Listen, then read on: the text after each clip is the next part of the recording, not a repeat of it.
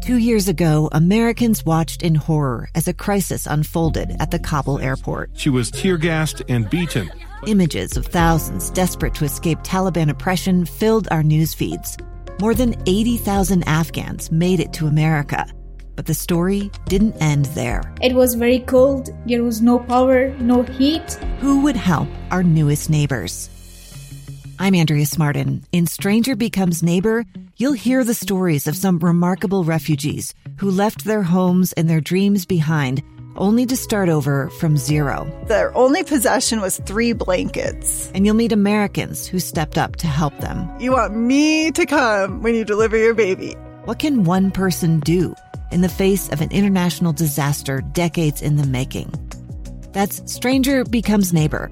Find us at kslpodcast.com, follow us on Apple Podcasts, or anywhere else you listen. Welcome back. 220 is the time here at KSL News Radio. Uh, the state of Utah is involved in a lawsuit. A lawsuit stemming from an executive order handed down by President Joe Biden. Recently, uh, Attorney General Sean Reyes uh, added Utah to a coalition of 11 other states suing President Joe Biden over an executive order that seeks to establish the social cost of greenhouse gases. The social cost. Uh, all of the states involved have Republican attorneys general, and uh, the order. If you go back to January 27th, the order directed a group of agencies to calculate the social cost of carbon emissions, which will uh, assist the administration in determining the pros and cons of potential regulations of greenhouse gases. The Obama administration set the cost at $50 per metric ton.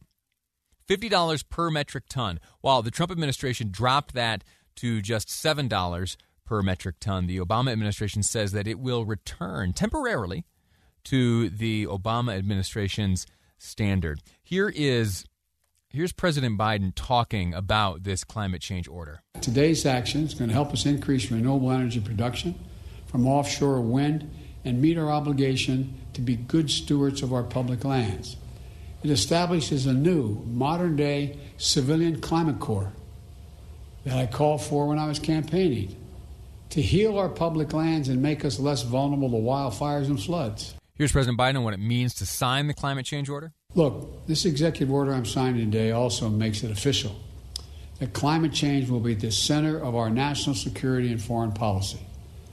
As Secretary Kerry, as our special presidential envoy for climate, with him, the world knows how serious I am about one of America's, by appointing one of America's most distinguished statesmen and one of my closest friends, speaking for America on one of the most pressing threats of our time. Sometime I, I, hadn't thought about this earlier until I heard reference made just there to uh, to John Kerry. Someone someday, and maybe I'll find some time to do it myself, and I'll deliver you uh, my findings. I would I would so much like to uh, do a study on the the nature of the relationship and the the length of the friendship between uh, now President Joe Biden and former Senator John Kerry. Uh, why do I bring that up? Well, you, you heard the mention and the praise heaped upon uh, John Kerry by Joe Biden just moments ago. But also, if you remember, uh, I think it was late last week, uh, you and I, as we were listening to, maybe earlier this week, I'm sorry, as we heard uh, President Biden on the occasion of uh, his promotion of uh, two female members of the military to four star general status, or at least the nomination to such a position he made reference to a uh, Lieutenant Colonel Richardson or Lieutenant General uh, Richardson. I'm sorry, uh, and and Richardson, who was one of the two women he was promoting, had a husband who years ago was involved in the rescue of Joe Biden and John Kerry and, and others. What happened was uh, Joe Biden and others, including John Kerry, were flying over a portion of Afghanistan when uh, the, the, snowstorm picked up. Uh, the, the snow became you know so dangerous to flight that the helicopter uh, found a safe landing zone on top of uh, a mountain, uh, came down, and there on this mountaintop in Afghanistan, Joe Biden, John Kerry, and others waited for uh, a convoy to arrive and to drive them down the mountain and ultimately back to safety. Uh, I got to point out, too, that you know, the, the, the, region of Afghanistan where they were at the time. Uh, it wasn't uh, an area of conflict. It wasn't under Taliban control. It, uh, it the the estimations are that they were never uh, in any danger other than the danger posed by the weather conditions that day. Uh, but that was a number of years ago, and you you see today these two working closely together. Uh, you just you just get curious. You know, how, how, close are they, their families and such? Anyway, uh, back to the topic at hand. This executive order you just heard described by President Joe Biden, again, signed on January 27th, assigning uh, uh, the task to his administration to quantify the social cost of carbon emissions. Uh, there are a handful of attorneys general throughout the state which have taken issue with this.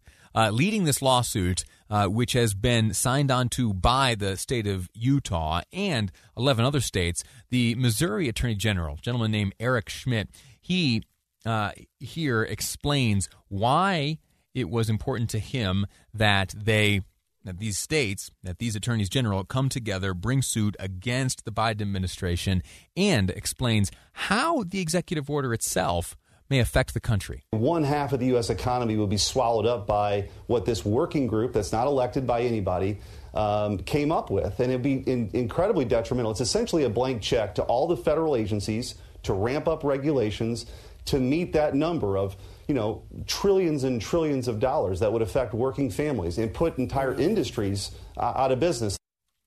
The Attorney General from Missouri continues saying that the climate order in his words, is a mess. This is a massive power grab by the federal government and all the agencies. And not only is it just bad policy, it's also unconstitutional. Um, there's essentially there's no legislative authorization for the president to do this. So we, we argue in the in the lawsuit that this is a violation of the separation of powers, and so Missouri's leading the charge to push back.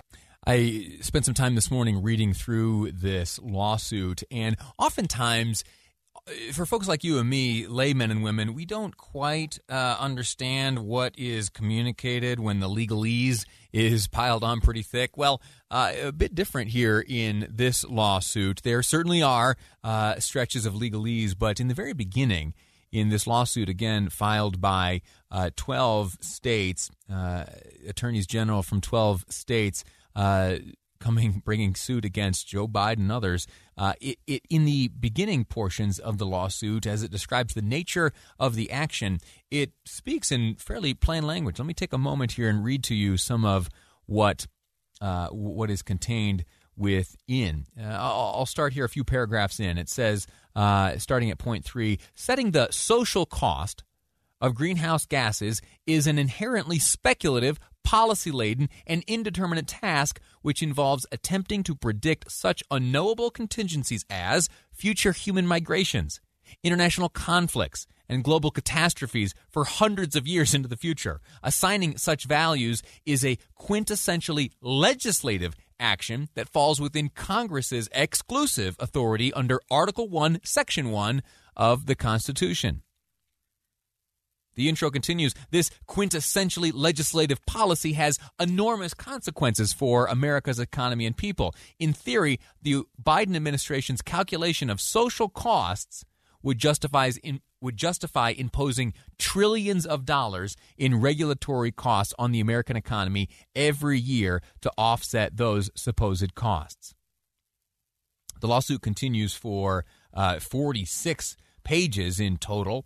And uh, again, those who have signed on to uh, this lawsuit include uh, attorneys general from uh, 12 different states, led by the state of Missouri. Their attorney general, Eric Schmitt. there you heard from him a moment ago, and includes uh, attorneys general from what Arizona, Arkansas, uh, Indiana, Kansas. In, I said Indiana, Montana, and also Nebraska, Ohio, Oklahoma, and Utah. Utah. Uh, Sean Reyes signed us on to this lawsuit, and uh, it'll be interesting to see how this goes. I, I need to do uh, some further research and see how legally and if legally this was challenged during the Obama administration. But it does go to show, uh, if you take a, another giant step backwards, the precarious nature of some of these executive orders. Uh, executive orders have become a tool of the executive branch that have been overused for many, many years. And I do not excuse either political party. Executive orders so often contain uh, the wielding of power, which the Constitution often clearly designates or delegates, rather, to the legislative branch.